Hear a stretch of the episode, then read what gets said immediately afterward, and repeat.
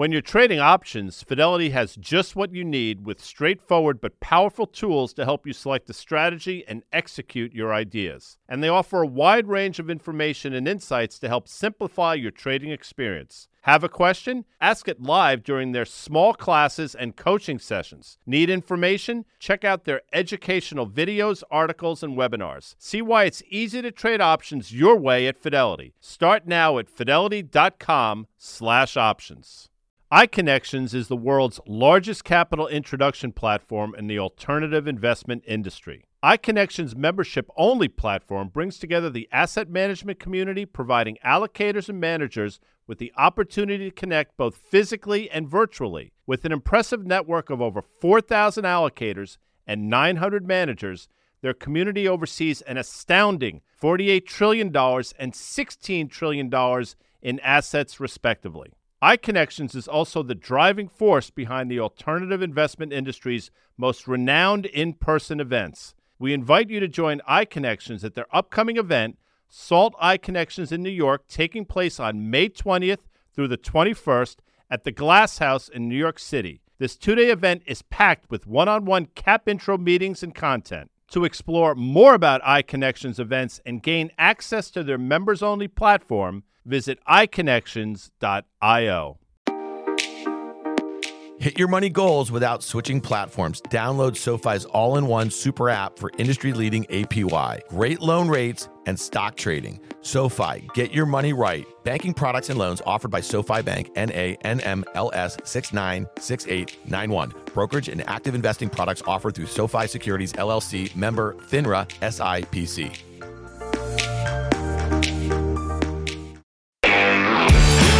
Welcome to the Monday edition of On the Tape. I'm Dan Nathan. I'm joined by Guy Christopher Adami and also EY from SoFi. That would be Liz Young. She's the head strategist over there at SoFi. Welcome, people. What up? up? What up? All right, we got a big show because we got a big week in the markets. We got a big chunk of the Magnificent Seven reporting earnings this week. And I'm actually going to have Gene Munster, who's the managing partner at Deepwater Asset Management, after our conversation to dissect some of the big earnings that we're going to get this week out of Alphabet, out of Microsoft, out of Amazon, I believe. Maybe there's a few others in that grouping of seven. But guys, let's just get going here because we got the Fed, we got the ECB, we got some some inflation data. But it was this story out of Axios this morning. It was their one big thing. It was saying it's not just the Magnificent Seven here. We're talking about the Russell Index at a big week last week. It was up 1.6%. That's versus uh, NASDAQ that was down about a half a percent. But I thought this was interesting. The S&P 500 equal weight index, which strips out the influence of giant companies, was also up roughly 1.6%, over twice the gain of the market cap weighted index. So we're talking about a broadening out. This is a theme that I know that a lot of market pundits have been observing over the last few weeks or so. We've had the banks after their earnings join the party, some industrials, some other sort of cyclical names. Liz, talk to me a little bit about how you're thinking about this stat. And we know that this was driven a bit by just some of the earnings we saw last week. Obviously, towards the end of the week, Tesla um, sold off for a couple days after its earnings. Netflix also too. And and again, you could make the argument that this is really bullish in the face of those big gainers coming back into earth a little bit. That again, I think this is what the Axios piece is saying: is that money's finding a new home. Yeah, there's no denying that the rally has broadened out. And that's something that naysayers, self included, when the rally really began with fervor and was so narrowly led, we would say it can't it can't possibly be sustainable like this. It has to have some participation from other groups. And, and now we've seen that. We've seen smaller stocks participate. I love it when small caps participate in upside. And then you see other sectors participate. So I think there's a couple things going on here. As some of the steam comes out of those names, whether just because valuations are too high or because there was an earnings report that was disappointing for whatever reason, the big thing that I think we have to notice is that there's still enough optimism and bullishness in the market that people aren't taking their money out of equities. They're just rotating within equities. And then when you look at if you're a buyer, if you want to be a buyer and you're trying to take your money out of one of those big names and put it somewhere else, you're going to put it to work in a place that looks attractive from a valuation basis. What looks attractive, the stuff that hasn't participated yet. So that's how you get this broadening out in sectors, in size categories. And then we start to try to figure out what's the message that it's sending. Is it actually sending a cyclical message from the market saying, okay, cyclicality is alive and well? This is usually the type of behavior that you see early cycle and in the beginning of a new bull market, in the beginning of an expansion. I'm not sold that the economic data proves that yet, but this is the type of market behavior that you would usually see in equities. What has not happened in concert is a re-steepening of the yield curve that has actually stuck. So that's the one part that's like, eh, two plus two is not quite adding up to four here. We'll get to the steepening of the yield curve or the potential for it. And we had a great conversation with Mike Wilson, who is like the CEO of over there at Morgan Stanley Asset Management and the head strategist over there. And we talked about that guy a little bit on our Friday pod that dropped obviously and Friday on your favorite podcast store. So check that out. That was a great conversation that we had with Mike, Danny, Guy, and myself. But Guy, Liz just mentioned valuation, and I think this is really interesting because it speaks to the broadening out a little bit. And this is something that Mike Wilson had a comment on too. So this is per FactSet, the forward 12 month PE ratio of the S&P 500 of 19 and a half is above the five year average of 18.6 and above the 10 year average of 17.4 four. And Mike's made this point, okay? He was talking about his kind of bearish call and why he got tactically bullish in October. We had that 20 some percent rally and then he got bearish again. He made the point that strip out those magnificent seven, okay? And you really did have large parts of the S&P 500 that bottomed out in October at 14, 15 times or so. So maybe a lot of the damage was done in the more cyclical sort of names. It was just these extraordinary group of, let's say, seven to 10 stocks that have now benefited from massive multiple expansion this year, all the excitement around AI. Which is double-edged sword, right? It's a great thing that a lot of these stocks bottomed out and valuations still are reasonable in so many of these names, but it's a bad thing in so much as the market, the names that are leading us, those seven to 10 names, are at valuations that, quite frankly, don't make a lot of sense. You back out Facebook, yeah, maybe. Google, maybe. But then you look at a Microsoft, which is now north of 30 times, a- Apple, which is probably either side of 30 times. There are a number of stocks that are just evaluations that don't make sense in this environment. And by the way, 19 and a half times, that's assuming earnings come in. And you're probably two turns too rich in terms of valuations. You back out probably 12% too rich in terms of valuation. Then you, t- on top of that, the fact that earnings are not going to come into where a lot of people anticipate then you have a market, in my opinion, it's probably somewhere between 22 and 25% too rich, just doing the back of the envelope math.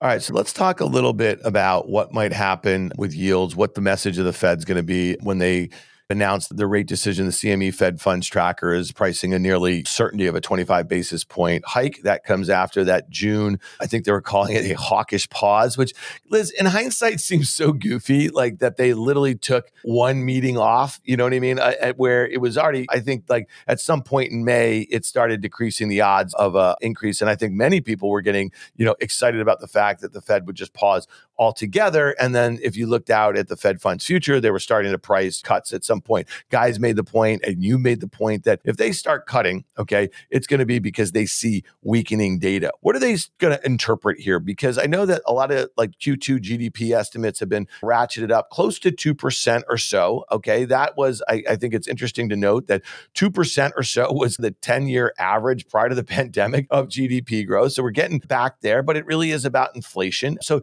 give me a sense sense of what you think we're going to hear from the Fed. And then if we were to do a little bit of a split screen with the ECB, the ECB seems fairly bent on remaining hawkish here. We've talked about this. I know Guy and I have talked about this a number of times. The ECB and, and Europe has a bigger inflation problem than we do. They started from a higher level. They haven't really gotten their arms around it. So I do think the ECB has a little bit more clearance to continue to be hawkish. This is a huge week. We say that every time there's a Fed meeting, right? This is the most important Fed meeting since the last one. And the messaging this time around because inflation has come down considerably and it's come down in a relatively linear fashion. But this is pivotal because we know that we just passed the year over year peak comp. So now the comps get tougher as we move forward. So the message that the Fed is going to have to send is going to be something along the lines of if they hike, if they do another hike, they're going to have to say something like, we don't feel confident that it's going to keep coming down at that speed, right? We're not totally sold that it's going to get back down to target at this clip and stay there. And they're probably going to have to cite things like still strong growth, housing market still rising, other types of demand that have not cooled off to their satisfaction. And then probably something along the lines of, and the labor market is still strong, so we have space to do this. I don't think it makes much of a difference anymore, 25 basis points. That's not going to change the game. It's messaging now, and it's them being committed to this path and committed to this cause. If they pause and stop too soon, monetary conditions continue to loosen, then we end up in a worse situation than what we started with and rewind to the 70s and there we are, right? So I think that's exactly what they're trying to avoid. This is all about messaging. We may hear a pretty hawkish message. I'm not sure they're going to be able to follow through on that as the year goes on, but I still think they're going to have to verbally say, we're committed to fighting this. Year over year comps that I think people should be focused on. And we should listen to that conversation with Mike Wilson for a number of different reasons, not least of which the fact that he brought up September, October, November is when he thinks there's going to be a reacceleration of inflation. By the way, I agree with that. I think Elizabeth does as well. And other people have said that. Doug Kass has pointed out the comps are more difficult now in terms of just the absolute numbers you're going to start to get. And I think the Fed understands that. And it's not the Fed that's done a poor job messaging, in my opinion. It's the market that just, for whatever reason, reason refuses to listen. I think it will be a hawkish tone if they cut in early next year, which is what the market seems to be expecting. As you said, Dan, it's not going to be for good reasons. If you think that somehow first quarter of next year cut is going to be everything's okay and inflation's tame and we're just cutting because we're going to normalize once again, I think you're sorely mistaken. I think there's an extraordinarily slim chance of that being the reason. Yeah, there was an interesting article in Bloomberg yesterday. U.S. economic soft landing hinges on Fed's tolerance of inflation. And this is something that we continue to hear a bit more and more about. And a big problem for the Fed is obviously the tight labor market, right? And we know, and, and we've been talking about this for ages, that the stickiest part of inflation is wage inflation and some of the weird dynamics that we had during the pandemic and, and what happened afterwards. And then you talk about deglobalization globalization and reshoring, all of that is really inflationary. And that might be a multi year or a multi decade phenomenon. If you think about how inflation went to disinflation because of exporting a lot of this manufacturing away from our shores, that was a multi decade trend. And I guess the one part that, that we haven't talked about yet is what's going on with China. If you don't think for a second that deglobalization and, and the, the tensions that have been bubbling up in and around the situation with what might or might not happen with Taiwan. And then you think about everything in the CHIPS space and the CHIPS Act that we have over here, but then also obviously all of these restrictions about our companies selling advanced chips to China. There's something going on, man. And we keep talking about these deflationary readings that they're having and the, I guess, the stimulus that a lot of folks are hoping for because they're talking about GDP guy over there there at 5% or so. We're on the upswing to 2%. We've never had this narrow of a band between our GDP and China's. And when you think about the engine for global growth is really stalling out at a time where the ECB and the US are continuing to raise rates, that has to be a situation. We used to use this term a lot, guy, the witch's brew. We haven't pulled that one out in a while, but come on, man. Doesn't that seem like something's about to happen maybe in the back half of 2023 on the global growth front? Without question question. You remember we had a huge market meltdown. I think it was 2015 August, and, and if I'm off by a year, don't at me. But it was when the, the devalue of the yuan took place, and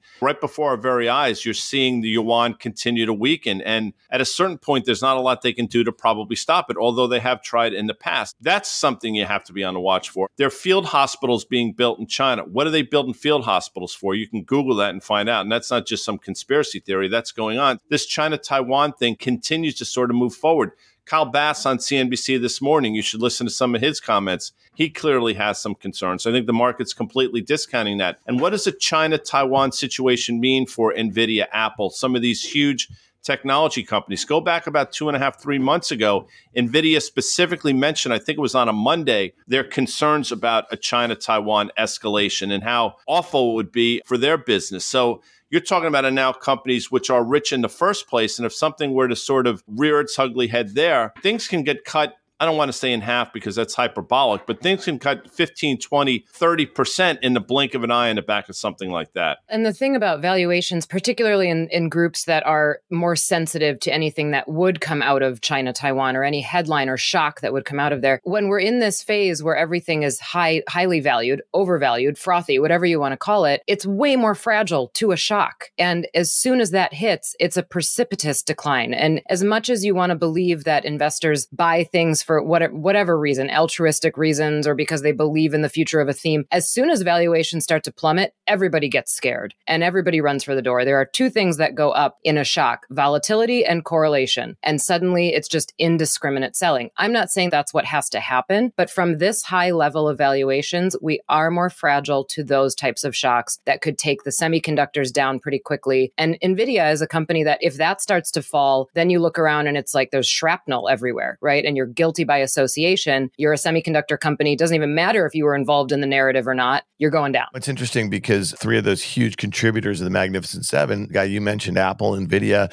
throw Tesla in there. Their fates really do have a lot to do with China. And there was two headlines about Apple over the weekend. I think this one was the information that they're having a hard time manufacturing these 15 Pro. This is going to be the a- iPhone that comes out in September, at least announced in September, probably shipping at some point in October. That they're having a, a hard time. I don't know manufacturing the screen so it's bigger, so there's a smaller bezel. I know these are things that Guy tracks on the tech blogs very closely, but think about where a lot of yes, that at the iStore. yeah, where a lot yeah. of that production, the genius guy is always hanging out at the Genius Bar this time of year. He just at the iStore, waiting for any tidbits about the next iPhone that's going to come out. There are people that actually do that. If that's what you're spending your time doing, you're just you're doing life entirely yeah, wrong. They're I mean, trying to be on the cutting edge. Yeah, I'd rather stick pins in a certain area of my of uh, anatomy that proper decorum prohibits me from saying. Anyway, back but, to you. But, you know, but it's interesting. So that that's the point on Apple. They still have this tremendous reliance in manufacturing and the access to rare earth materials. The list goes on and on. And uh, obviously, Tesla has that same exposure too. And it's interesting that Elon Musk has been sounding the alarm on deflation, and that's something that's going on in China. And we know that they've been lowering prices fairly aggressively also over there in China. So he might be a CEO that really does have his finger on the pulse of, of the, the mood in China, and he knows how important it is. And one of the worries about deflation is that if you just get in this mode as a consumer or as an enterprise who's buying something and you know that the prices are going to continue to come down, you keep waiting, right? You keep waiting and waiting for it. The flip side of this, and, and this is a really interesting, I think, over the last few weeks phenomenon. We've heard this expression a lot that chips are the new oil. But, Guy, I don't know if you noticed this. Oil's had a nice little run here. It bounced off those kind of high 60s. It's find itself, I'm looking at crude right here. It's making like a two and a half month high at about almost 78 bucks here. And this at a time where the growth readings out of China are weak. What's going on here? It seems sort of counterintuitive. The China story we've known for a while now. So that I think to a certain extent that move lower was predicated on the slowdown in China. But what we have here, and it's similar to what we're seeing in the housing market, are just good old fashioned supply demand imbalances and fundamentals that are starting to take hold. By the way, it's not just crude oil, which you're correct to mention. Gasoline made a 52 week high last week as well without anybody paying attention. The administration's not going to talk about that, and I totally get it because it doesn't serve the narrative. But gasoline is back on its horse. And that's before, by the way, hurricane season starts to kick in any meaningful way. So you're clearly going to see disruptions if you're just paying attention to what's going on, not only here in the United States, but globally with the weather. Number one. Number two, right before our very eyes, the OIH has gone from about 245, I want to say four or so weeks ago, to current levels of about 328. And that's within a whisper of a 52 week high. Energy complex, I think, is finally starting to prove itself. That's something we've talked about for a while, but it's finally starting to get legs. And again, that speaks to sort of this reacceleration of inflation that I think is going to happen from September, October into November. We're still in the middle of travel season. We're still in the middle of driving season. People are going to pay for that gas and people are getting on planes. It's still happening. And energy is something that obviously has not done well if you think about the stocks this year compared to the rest of tech, communications, consumer discretionary. And there's some kind of reversal that happened after last year's big 60% gain. It was natural for energy to give some of that back. But now it's not going to be left behind in a rotation if we've seen tech stocks give back some of the steam and money flow into other parts of the equity market, whether that's energy stocks or energy related. And I think that's going to keep happening. I've long believed that there is a floor on the price of oil, and that supports a lot of these stocks. There's a floor on the price of oil because of what our administration is going to do and because of just supply constraint that continues to be a narrative in the entire market. So I've liked energy for a while. I still like energy. Do I believe it's going to have another 60% year?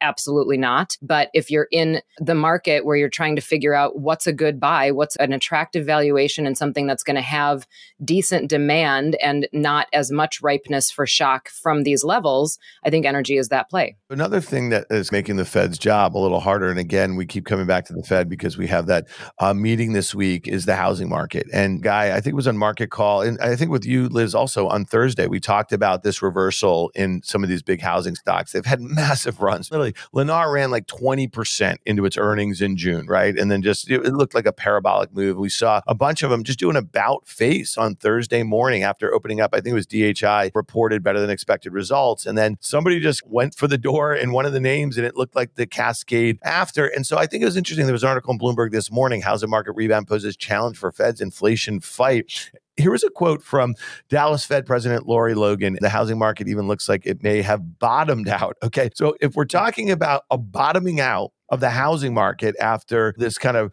retracement a little bit last year after this huge expansion during supply demand, weird dynamics during the pandemic, and all those sorts of issues here. If we have a bottoming out and we're going to have increased demand for housing, despite the fact where mortgage rates are, right? 30 year at 7% or something like that, where you could have snagged one two years ago below 2.5% or so. How does this play out for the housing stocks guy, related names, the suppliers, maybe the kind of home improvement names? Because that was one day in the home builders, but there's lots of other stocks you haven't really joined the party yet if you want to look at like a Home Depot or something. So the reversal last week, I think it was on Friday in Pulte Homes, Toll Brothers, DHI. It was something we haven't seen in quite some time in those housing related stocks, without question, and actually did it on decent volume. So that's clearly a sign. One day does not a trend make, but it's definitely something you have to watch. But in terms of Lori Logan, I don't know what she's paying attention to.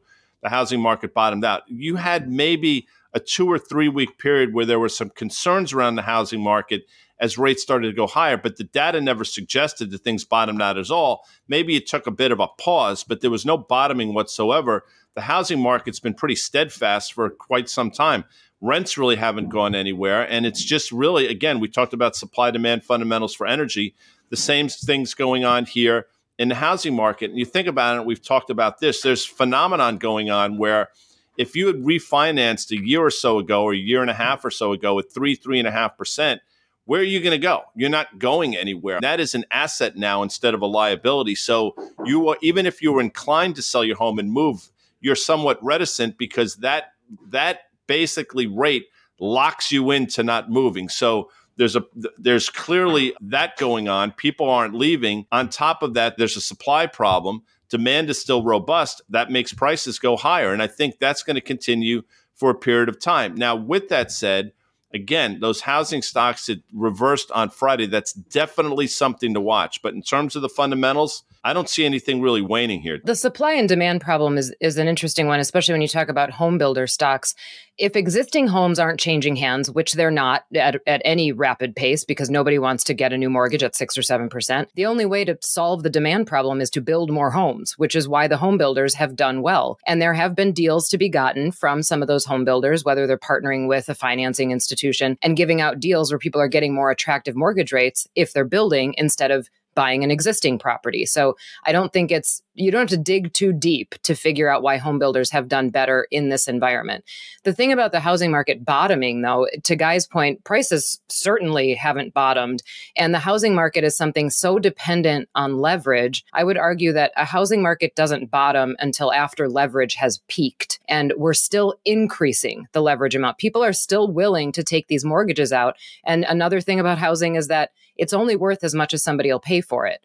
People are still paying that price, so it hasn't gone down yet. And people are still taking out more leverage. We talked about this last week about the article that was in Bloomberg over the weekend HELOCs now being more popular. So leverage is still increasing at higher rates. Affordability is still very low. And we have to increase the risk to a point where it gets unsustainable and then it will pop. But it hasn't happened yet. Demand is still there. Home builders are still plugging that hole. And until they cannot anymore, maybe this is the first indicator that they can't plug it entirely or that their demand has weakened, then you start to see it come down. But housing moves so slowly in those regards, you're not going to see prices react overnight. Before we get out of here, and, and again, I'm going to hit Microsoft, Google, Amazon, Meta with Gene Munster in their earnings previews after our short break here. But, Guy, I just want to hit you really quickly on some other earnings away from mega cap tech and that I think might be really interesting. We've been talking about some price increases, right? Like where companies have pricing power. Some of the streaming companies, Spotify raised some prices recently. We know that Netflix has been doing that. There was a report over the weekend that Apple might raise the price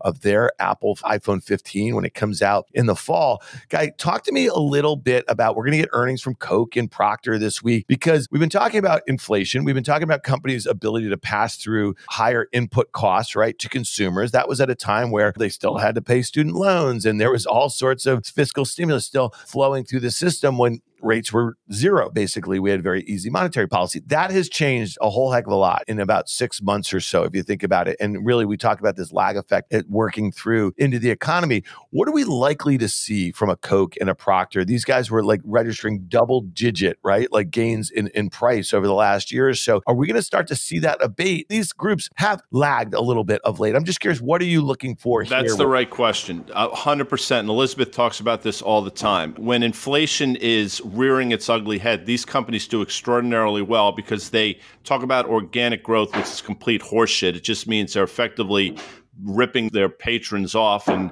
outdoing inflation, and their margins increase. I don't want to say exponentially, but to levels they probably haven't seen in quite some time. The flip side is when things start to go the other way, that's when margins start to get hurt. And I think that's the side of the mountain that we now find ourselves in. And the valuations for both Procter & Gamble and Coca-Cola which may have seemed reasonable with inflation going higher and margins increasing. And again, that quote unquote organic growth, there's a flip side of that. And I think we're about to find out what the flip side looks like. Now, I don't know if it's going to be this quarter necessarily, but in my opinion, that's coming to a theater near you, and you should absolutely be paying attention to it. With the Fed coming up this week, I still am just amazed at the different levels of inflation, the ways that we try to measure this, right? We've got now Supercore X shelter, which I don't know what's left in there besides Q tips and dish soap. And apparently, those those are pretty affordable. So we're doing okay. But to Guy's point, as long as we can pass through those prices, those companies will do okay. And the thing that I think continues to be lost on people, those price increases have already been passed through. They're stuck there until companies reduce them. Inflation is just growing at a slower pace, but it's still growing and the prices still went up. They are still high. And I know that wage growth is now positive from a real perspective, but it doesn't make the bite that has already been taken out of people's household finances any smaller. And just to bring this around full circle to the start of this conversation, Coke has rallied about 6% in a straight line in just about a week and a half or so into their print. And so these are difficult setups if you think about it. So that is probably a little bit of the broadening out. Coke in early this month, I think it was on the 12th of July, was making like three or four month lows. And then folks, as the big tech starts cooling their jets a little bit into their earnings, they're just looking for something else that that looks like ready to go here. So, Guy, Liz, thank you so much. Bright and early on a Monday morning here. We hope you guys have a great rest of the week. We're going to see Liz on Thursday on Market Call. Guy and I have a whole bunch of stuff to do this week. Stick around after the break. I have G Munster, managing partner at Deepwater Asset Management. We're going to hit Meta, Apple, Amazon, anything that's reporting, Alphabet, anything with an A this week. We're going to talk about it. So stick around for that conversation.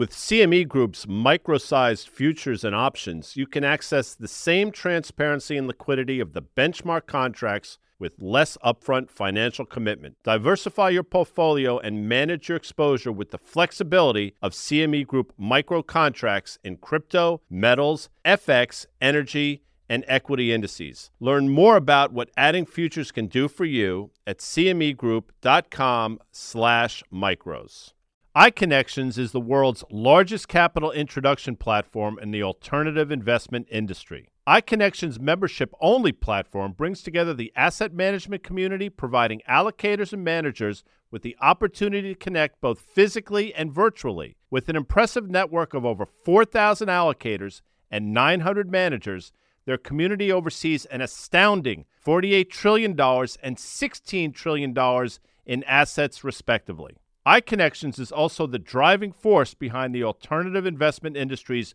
most renowned in person events. We invite you to join iConnections at their upcoming event, SALT iConnections in New York, taking place on May 20th through the 21st at the Glass House in New York City. This two day event is packed with one on one cap intro meetings and content. To explore more about iConnections events and gain access to their members only platform, visit iConnections.io. SoFi, the all in one super app for banking, borrowing, and investing. Earn industry leading APY, get great loan rates, and trade stocks. SoFi, get your money right.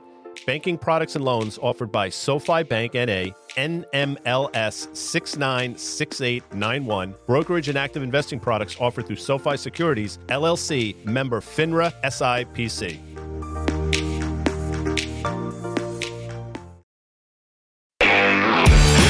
Welcome back to On the Tape. I am joined by Gene Munster. He's the managing partner at Deepwater Asset Management. Gene, welcome back to the pod. Great to be back this is like your week, man. This is like your two weeks, actually. This is like every major, and I don't know about you. Are you calling them the Magnificent Seven? And how do you feel about that name here? The big tech kahunas here. I actually started a couple weeks ago to refer to them as the Magnificent Seven. I think that is getting enough traction. And how do I feel about it? The acronyms are going to change. But if we just agree they're going to be seven ones we really care about and stick to that, and maybe we'll change which those seven are. So, bottom line, I'm good with it. All right, fair enough. It makes it easy. It's a little goofy, but I think Cramer started doing this or at least popularizing. He is so good at it. I think he invented the Fang too. So we're going to let him have that moment here. And so let, us do a couple things on this pod right here. And I get the benefit. You and I chat, and we get you joining us on Fast Money as all these companies are reporting, and you do such an amazing job real time. I think part of it is your preparation for really understanding two things what you're expecting from a fundamental standpoint and what the street is expecting. And when you think about some of the gains that some of these stocks have had and they've powered the major indices over the last three to four months, you have to assume that expectations are very high. So, one of the things I want to do is take the temperature of the current mood. We did have Netflix and Tesla and a few others report last week. And I would say that the response, at least the investor response, wasn't particularly great. I don't think you could say that any of those earnings were particularly bad or the outlooks. A lot of it had to do with expectations. And then let's look ahead at some of these names over the next two weeks. And we know what they are it's Microsoft, it's Alphabet, it's Meta this week. Next week, it's Apple and Amazon. And then I'd also love to get the sense for you because you're always here talking about the here and now and you're doing it minute by minute as you are on the show, but you also take a very long term view on some of these emerging technologies. And I love to get a sense of like how you're thinking about it and the frameworks that you're using at Deepwater Asset Management to think about what I think we could all agree is a secular trend powering the broad market right now, both public and private, but how you're thinking about them long term. Does that make sense, Gene? I love it, oh, Dan. Let's do it. All right, let, let's get a quick sense of how you're feeling. You had the weekend to reflect a little bit on what you heard from Tesla, what you heard from Netflix. We saw Spotify put through a price increase. The stock market, at least investors are reacting to that negatively this morning. This is Monday, shortly after the open here. Give us a sense of, okay, a few days out, what did you hear or what did you think caused the 13, 14% pullback in, in Netflix? And then also on a much bigger market cap scale, what happened as far as Tesla? And Tesla keeps racking up investment bank downgrades. I know you don't really care a whole heck a lot about that, but it does speak a little bit to sentiment because from being on the sell side in your prior life, a lot of that has to do with what your clients are saying to you about those companies. And there's been, I think, three or four of them just in the last two weeks or so in Tesla. Indeed. And I would put the context of Tesla and Netflix is going into it, going into the March quarter, it was generally risk off. People were, were generally nervous. And this quarter, it has been more risk on. And then you generally see those types of pullbacks. The data, the Magnificent Seven up 22% from the last three months but down 4% over the last few days. That's as of Friday, just before the close. We've seen some of that pullback here, so that I think there is a slight readjustment of expectations for the back half for the rest of these big tech companies. In the case of Tesla, the piece that I missed here was what margins are going to do over the next uh, few quarters. And I think that's the reason why the stock traded down so much is that if you look at when the numbers came out, the stock was essentially flat. The earnings call went on, the stock was essentially flat. And then they finally addressed the 800 pound gorilla, which was what margin expectations are. Musk essentially dismissed them and said it's not a big deal. We don't care about margins. We'll get margins longer term. CFO came on said we're going to have some stoppages because of a new Model 3 Highland that's going to be coming out, and that's going to have a negative impact on deliveries and production which investors quickly translate to margins. And so you play all of this forward. There is central pressure point on Tesla in the near term, and that's the gross margins for autos X credits. And in the June quarter was 18.1%. It was 19% in the March quarter and just over 20% in the December quarter. And if you piece all this together, they're probably going to do 17% in the September quarter. And so that is the reason why Tesla has traded off. In the case of Netflix, They've pulled a lot of levers. They've made a lot of progress in terms of bringing net adds in. And in this case, they guided to somewhat muted upside to what we should have seen with those net adds relative to guidance. It just doesn't quite add up, which gets to an ARPU question. So, my point is in both of these cases, we had the key pressure point for the companies essentially disappointing. And I think that from my perspective, I'm thinking about the back half, the rest of the Magnificent Seven here. I think about those being more focused on what's the fundamentals. I'm less uh, focused on what has been the market reaction, the run ups we've had more recently. I'm more thinking how are the pressure points going to perform for each of these big tech companies. And when I would put that together, I think generally it's going to be positive and seems like a little bit tone deaf relative to what we saw late last week and today. But I think that in general, these companies that are remaining are going to deliver, largely deliver on their key pressure point. I wanted to get one quick response from you on this with a company like Spotify, for instance, that heading into its print, the stock was up 130% off of its uh, lows in, in December, actually a little bit more off of those 52 week lows. And then the company puts out a price increase here. We've been in this extraordinary inflationary period where lots of consumers, a lot of individuals have had, gotten used to prices going up for things that they hadn't seen gone up in a very long time. When you think about a lot of these technology platforms, they've been inherently deflationary for consumers for the most part, right? So you see an investor reaction like this down five, 6% on the headline about prices going up. Does that worry you a little bit? Or do you just say, look at where these stocks have come from? If I was one of these corporations, I'd be doing the same thing right now. And I'm not so concerned about the stock market reaction to them. I'm thinking about it again. On the flip side of this is if you're thinking about Tesla, they've been lowering prices for the last six to nine months. And we've seen what that has done to their margins here. This seems like a smart thing to do for a company like Spotify, who's gotten off the mat here. And I know that folks were particularly worried a, a whole host of reasons at the end of last year for competitive reasons and the like here. So do you think this is a smart move for a company like Spotify. Absolutely. I would expect if you'd have given me this news before, I would have said that the stock is going to be up modestly, not down modestly. And I think in general, raising prices is a good thing. And I've been supportive of what Tesla's done and why they've been lowering their prices. But uh, ultimately, they need to have prices go up, whether it's the form of the actual selling price of the car or full self driving or some other add ons, insurance. And so they need prices to go up. So, as a general rule, when prices go up, that's good for companies. And I think in the case of Spotify, it's probably more of just expectations. Who knows what they were on some of the fringe metrics, but this is a, a positive sign. A lot of people won't even know that the prices went up. Their card will just ultimately be charged a little bit more every month.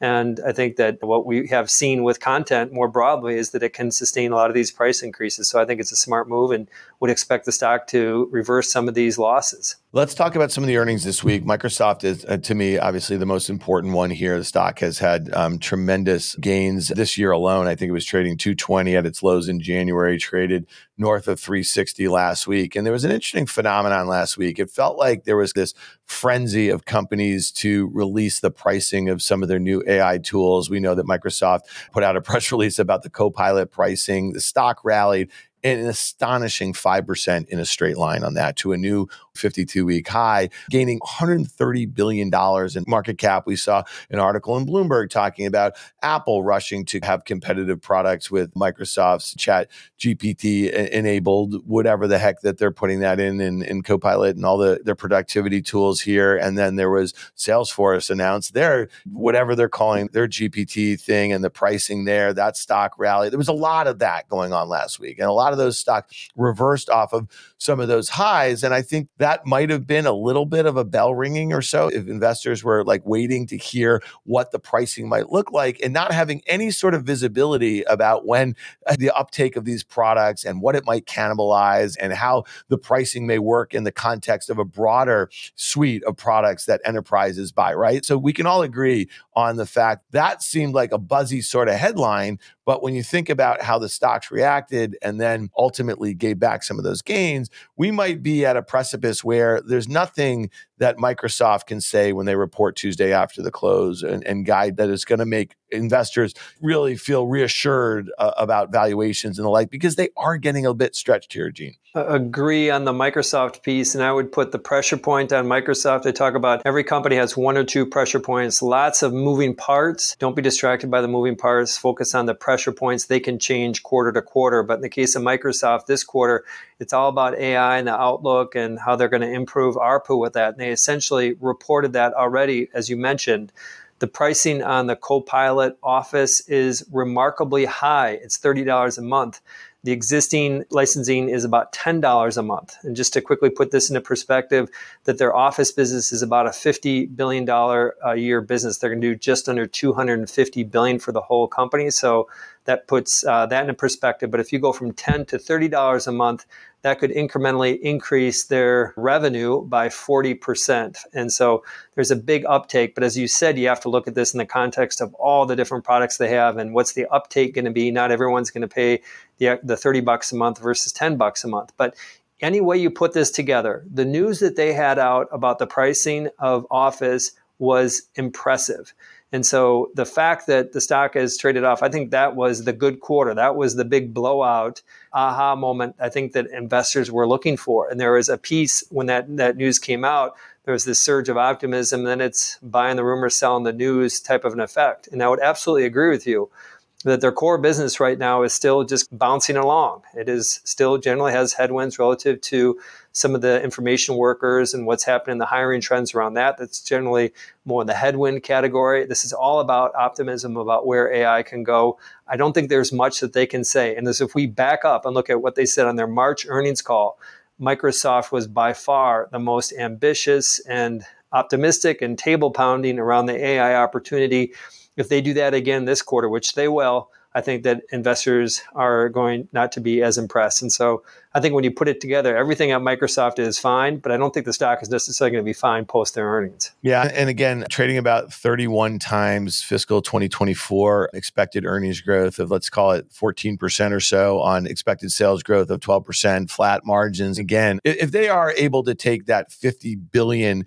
piece of that 200 plus total billion, right? And automatically that just raises the seat. But we don't know what the costs are associated, right, with this additional compute. So it might actually come in at kind of a lower margin in the near term. Is that fair to say or no? Is that something that people are giving a sense? Because when we think about NVIDIA and we think of the demand for these advanced chips and how they're pricing them right now and how the, the cost of compute, any excess capacity is being gobbled up right now, increasing the pricing there, it just seems like this is one that a lot of investors have not really thought about because if margins come down for these increased revenues in the near term, these stocks trading where they are at historically high levels, it just seems like there's a lot of enthusiasm priced in right here. Agree on the second part. A lot of enthusiasm priced in on the for that. I'd say over the near term, over this quarter, potentially next quarter. I think if you look at the long term, just quickly on that pricing impact, just really high level numbers, is that OpenAI trains their models every approximately every three weeks. That typically costs about four to five million dollars to train the model.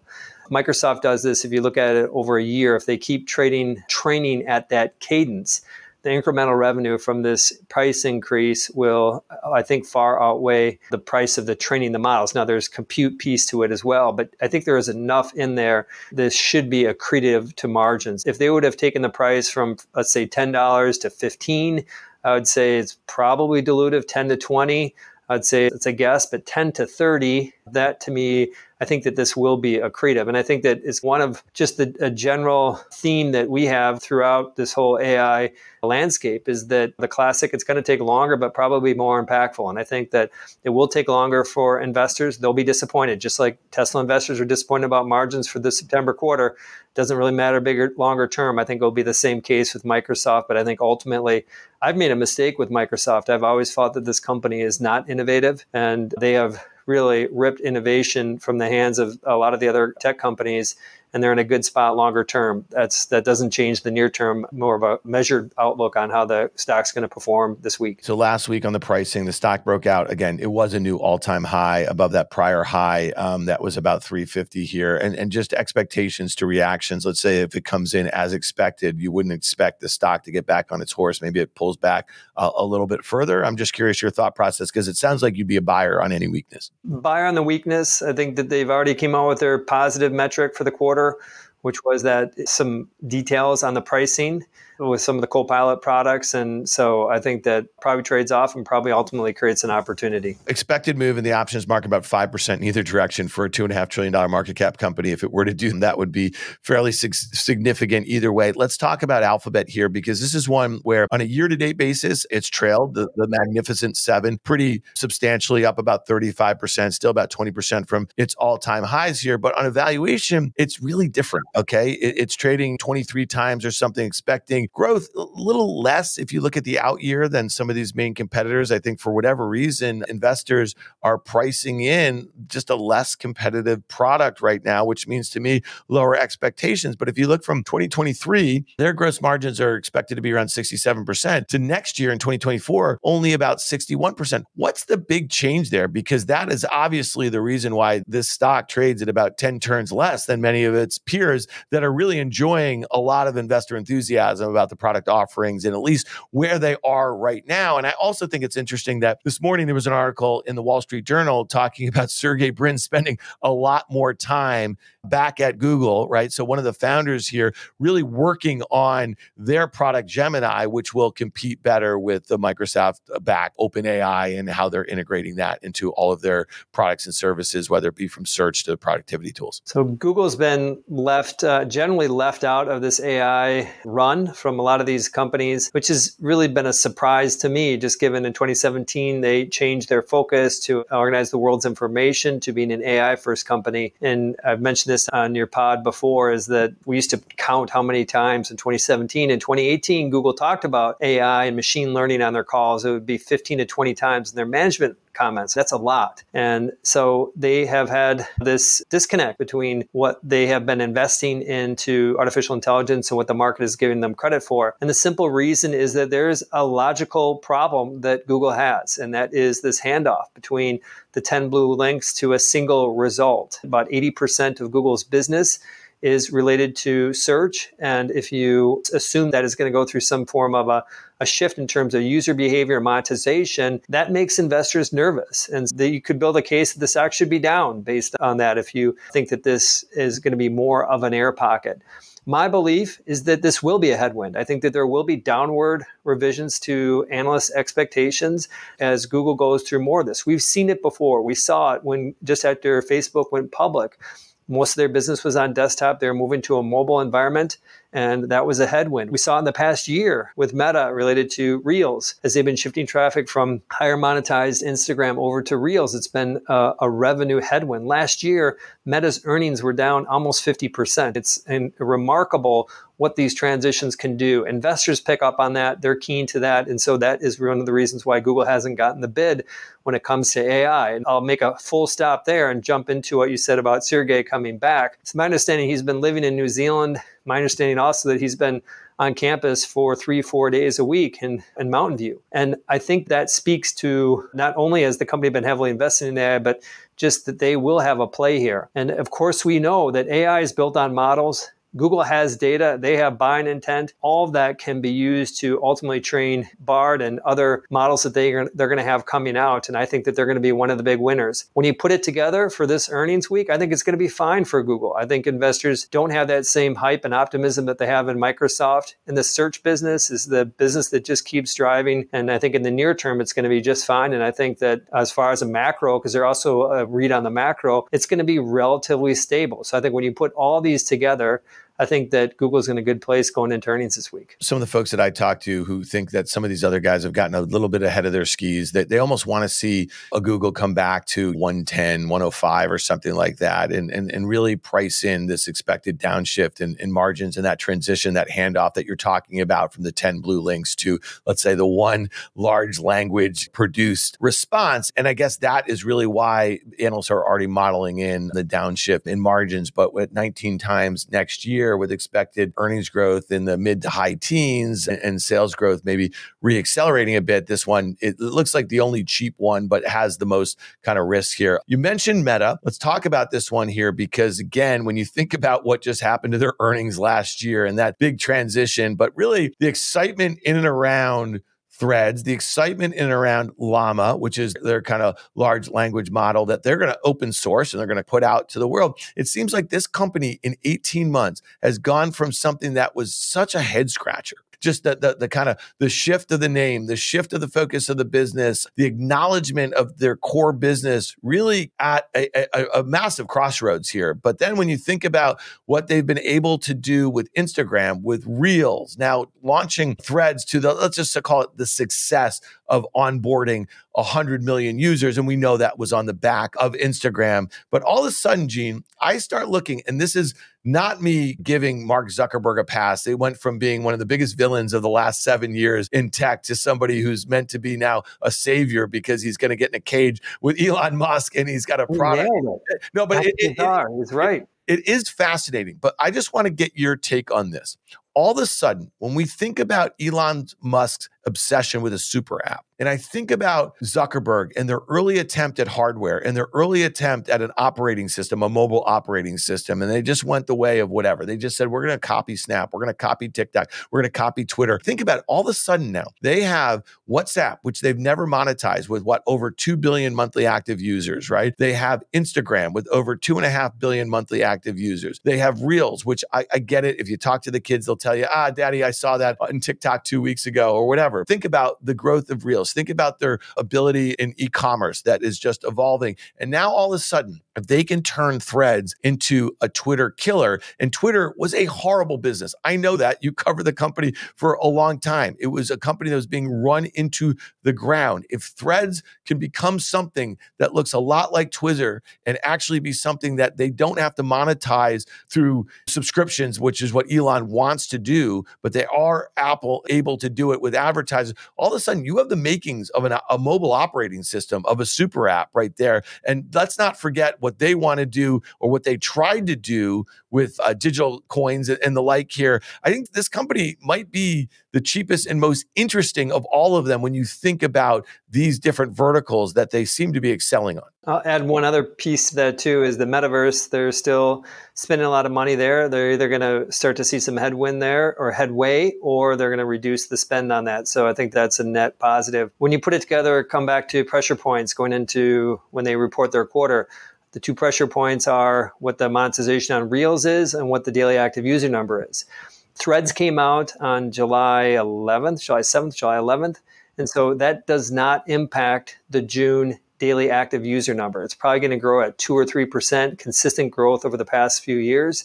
And but as they talk about the impact of threads, they probably will say it's going to be a fractional increase. I suspect that it takes it up by about a percent, the year over year growth rate. So if it was two in June, it probably is three, but that's a big deal when it comes to uh, 2 billion plus daily active user numbers. So that's pressure point number one. Their commentary about the September quarter is probably going to be in a good place. Even with the sharing that came from, most of that came from Instagram, there still was incremental people, present company included, that got onto Instagram that haven't been on Instagram for a long time. So I think that that's uh, point number one. Point number two, when it comes to Reels, agree that they are far behind TikTok, but they this headwind and the street generally knows this, but I think it's still a positive, is that the headwind, as they've been siphoning traffic from Instagram into Reels, that monetization headwind starts to and be anniversary, and that becomes a net positive. They will probably make commentary by early next year. That should be a tailwind. Reels should be a tailwind. So those are the two pressure points. I think that Meta will score well on both of those.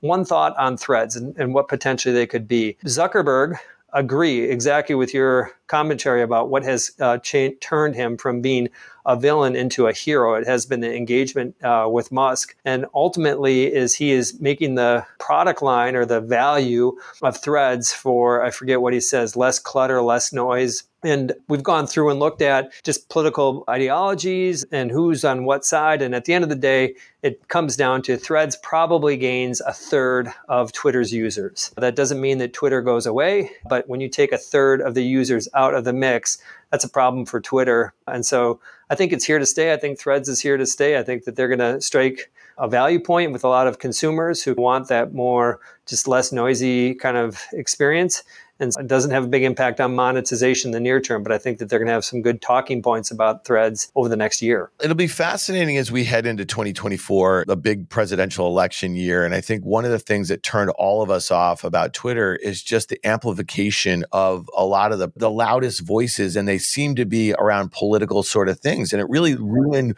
the platform for a lot of people. The irony here is that Facebook did fantastically with that, going back to 2016. And you think about it, and that was one of the things why Mark Zuckerberg was trotted out in front of Congress on no shortage, I, I don't know, at least a few times back in 17, 18. And what they're saying now is that they are so good, their algorithms are so good, they can actually tamp that down, which is actually one of the reasons why I think Elon was really interested in buying Twitter because he wanted to make it just this kind of take all of it out, the pure free speech play. But I think advertisers have voted with their wallets. I think a lot of consumers have voted with their wallet. And if they can make the threads experience, the real time town square, real time search thing more like Instagram, then they're going to have a winner here. There's no doubt in my mind. And that thing may end up just being this kind of echo chamber for people who want to scream about politics and the like here. So it'll be really interesting to see. I guess as somebody who like tries to be optimistic about tech and, and tech, tech platforms,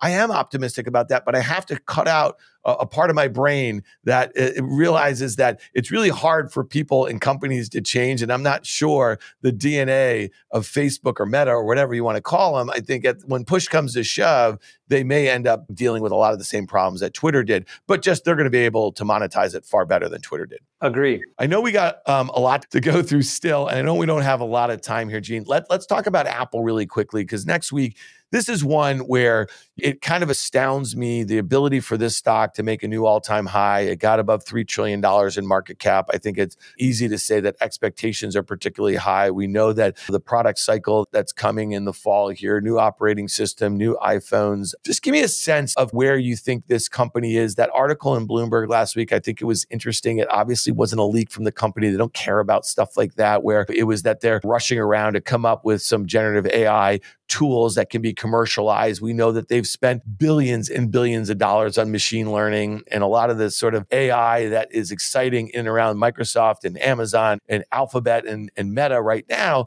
This is a company that has been working on all of this and integrating it into their products. And we know that just because they don't have something to be commercialized at the moment doesn't mean that they will not have a, one of the best products, whether it be a year, two, three years from now. That's just the way they operate. So the AI piece, maybe let's put that that in the other things going on category when it comes to Apple, especially this week, and focus on the pressure points. Uh, biggest pressure point is the number of monthly active devices. This is a metric that Apple's been promoting more recently, and I believe the recent stock action relative to the fundamentals is evidence that's what investors are looking for. In the December quarter, it grew 8% year over year, which is an acceleration from 4 ish percent. They didn't give out the exact number in the March quarter, but they did mention that in a very brief press release. They're always brief, but in that first paragraph, they said their monthly active devices grew year over year. And that is going to grow again in the June quarter. The math is it almost has to grow. The device revenue could be down almost 30%, and they could still maintain flat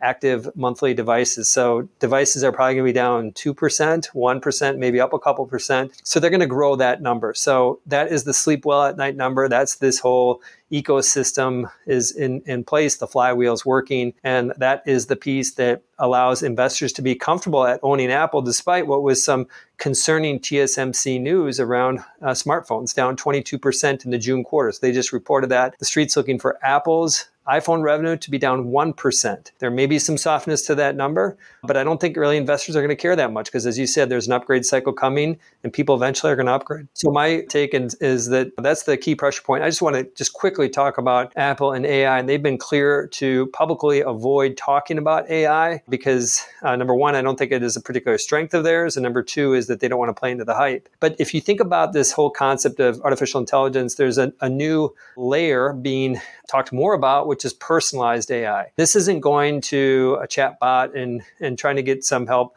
writing emails. This is the idea of asking a chatbot who knows you, what restaurants you like, what your travel preferences are, what your driving preferences are, all this, and to ask it questions. And it gives you some insights and helps book all these different little parts of our lives. And ultimately that is a privacy first type of an AI experience. And Apple's built a brand around privacy. So my money is on that eventually, one, two years down the road, Apple really goes hard after this personalized AI. I'm going to be writing more about it, but I would just leave it there for now. Yeah. And I think health probably has a, a big something to do with that also too. So you know i find that all pretty interesting and really that is a service that this company has been able to be revalued uh, on the back of that kind of device growth that you talk about but then obviously the uptake of a lot of services there too. So to me i get it. I was trying to pick apart for years what was the universal kind of bullish view on apple. I'm not saying at all-time highs i'm changing my tune on that but i've been very consistent in the fact that i think there's markets for them to win especially as the hardware piece of this just gets iterative, less interesting. Do you know what I mean? And I guess mm-hmm. that's how you revalue this company. But just for the here and now, Gene, you mentioned that the, the Taiwan Semi and the guidance on smartphones. Apple is a 20 plus percent customer of Taiwan Semi. They guided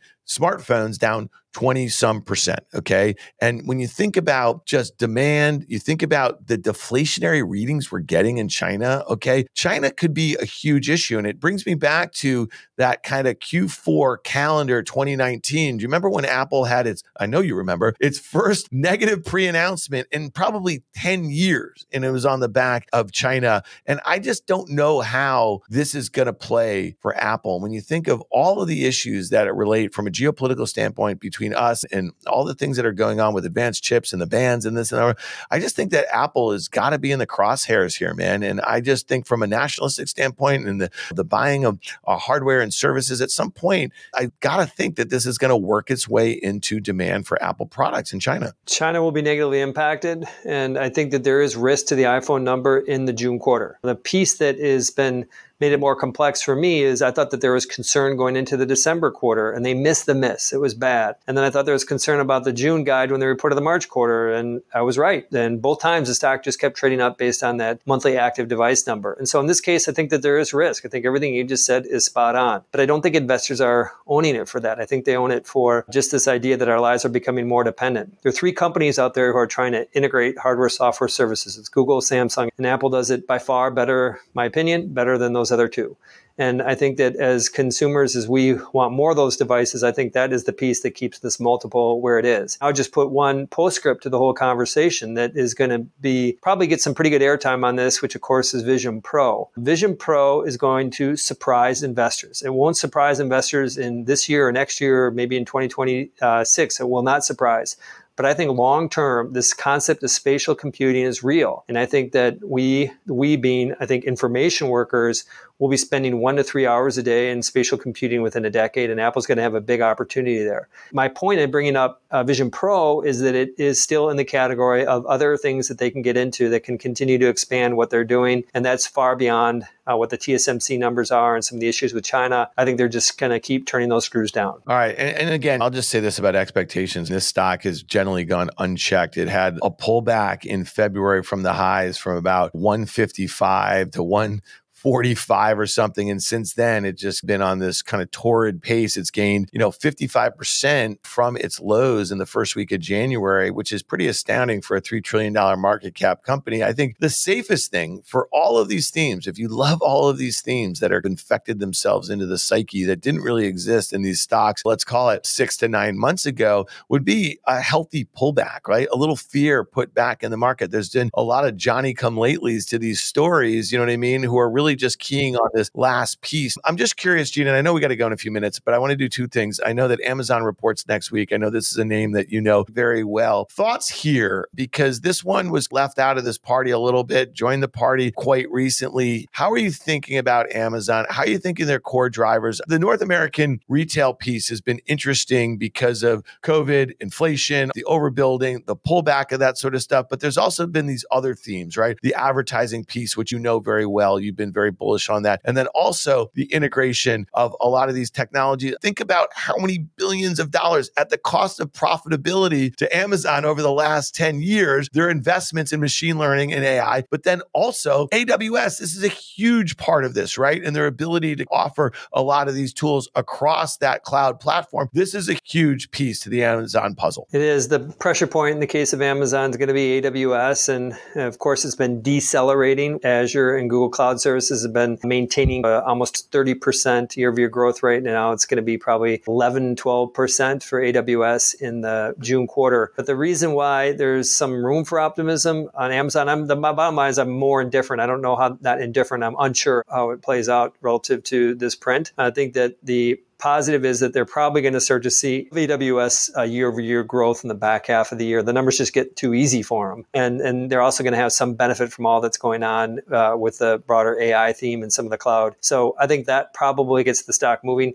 The key question that I'm trying to figure out it gets to the retail business. Still uh, a huge uh, part of the business, call it 70% of their business. And I think when you uh, look at the margins on that, they're still essentially flat over the past decade. It's incredible. Could there be, this is the question I'm trying to grapple with, is there a, a case that over the next five years, that as more automation comes into the logistics piece, I recently toured an Amazon fulfillment center. There's still a lot of people, a lot of is this is human labor. Is as automation starts to play into this, could their retail business actually come back and become a darling part of the story? Could this be a 5% operating margin business? If that was the case, I think the stock goes higher. It's not the near term, but that's what I'm thinking about. All right. So just last thing here. So this near term, this is you putting your kind of um, public investor hat on, your public markets analyst hat on, and then at Deepwater Asset, you guys also invest in the private markets and you think about things with a, a, a long term time horizon. From an investment standpoint, I'm sure it's a traditional sort of VC